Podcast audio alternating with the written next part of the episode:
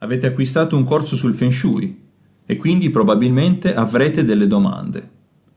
Potreste chiedervi ad esempio quali sono i processi psicologici che guidano la scelta di una casa e perché il luogo in cui viviamo riesce a influenzare gli eventi nella nostra vita.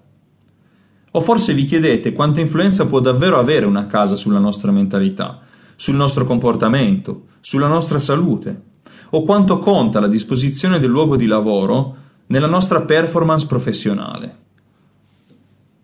Oppure potreste chiedervi qual è la natura dell'abitazione e quali sono le caratteristiche senza cui la casa non potrebbe essere tale. Quanti tipi di feng shui ci sono e in cosa sono diversi tra loro? Quali sono gli assunti filosofici alla base della disciplina? Che cosa sono le famose cure o rimedi feng shui e qual è il loro reale valore? In questo audiocorso cercheremo di rispondere a queste e a molte altre domande. Io sono Marzia Mazzi. E io sono Stefan Vettori. C'è una domanda, molto più semplice delle precedenti, che forse non vi state facendo perché pensate di sapere già la risposta. La domanda è che cos'è il Feng Shui? Al giorno d'oggi non tutti gli autori sono d'accordo sulla questione. Il Feng Shui viene percepito e utilizzato molto diversamente, secondo l'area del mondo in cui ci collochiamo o la cultura di appartenenza. Da noi in Occidente la maggior parte delle persone che si avvicinano alla materia, per esempio attraverso i testi in commercio, potrebbe rispondere che il Feng Shui è l'arte di disporre la casa per dare benessere e prosperità agli abitanti. Questa concezione non è sbagliata, ma riflette le finalità ristrette dei manuali fai da te. In realtà è una definizione molto limitativa rispetto alla natura e alle reali possibilità della nostra disciplina. Per una definizione più esatta, potremmo dire che fare Feng Shui significa comprendere come le strutture spaziali interagiscono con l'essere umano da un punto di vista psicofisico. Una volta compresi i principi di questa interazione, possiamo così creare l'ambiente più appropriato a una data funzione o inserire un'attività in un data ambiente nel modo più appropriato. Appropriato, qui, è la parola chiave.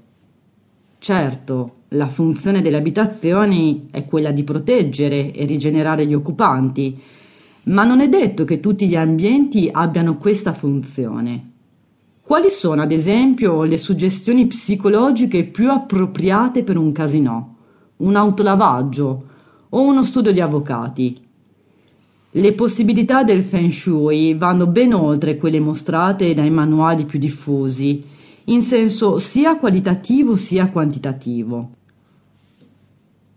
Ad esempio, anche tra le persone che si interessano di Feng Shui Quasi nessuno sa che anticamente questa disciplina veniva impiegata per la progettazione di interi quartieri o città e anche per scopi militari.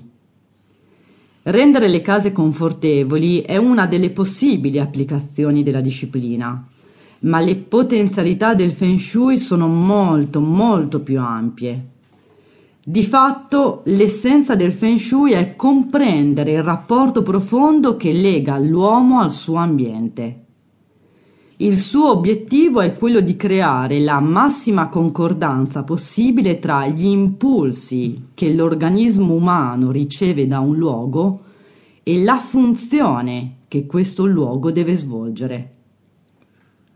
Si può pensare che questa sia una definizione vaga, Difatti in questo campo si potrebbero far rientrare l'architettura, la fisiologia umana o l'etologia dei mammiferi e tante altre cose. Ma la definizione è molto ampia proprio perché il campo di indagine del Feng Shui è molto vasto. Il Feng Shui non è uno studio specialistico, come possono esserlo la chimica o l'archeologia, è piuttosto un punto di incontro tra molte diverse scienze naturali e umane. Uno dei motivi del suo fascino è proprio il fatto che mette in relazione così tanti aspetti della natura, della cultura e della psiche umana. E in effetti la disciplina copre un campo così ampio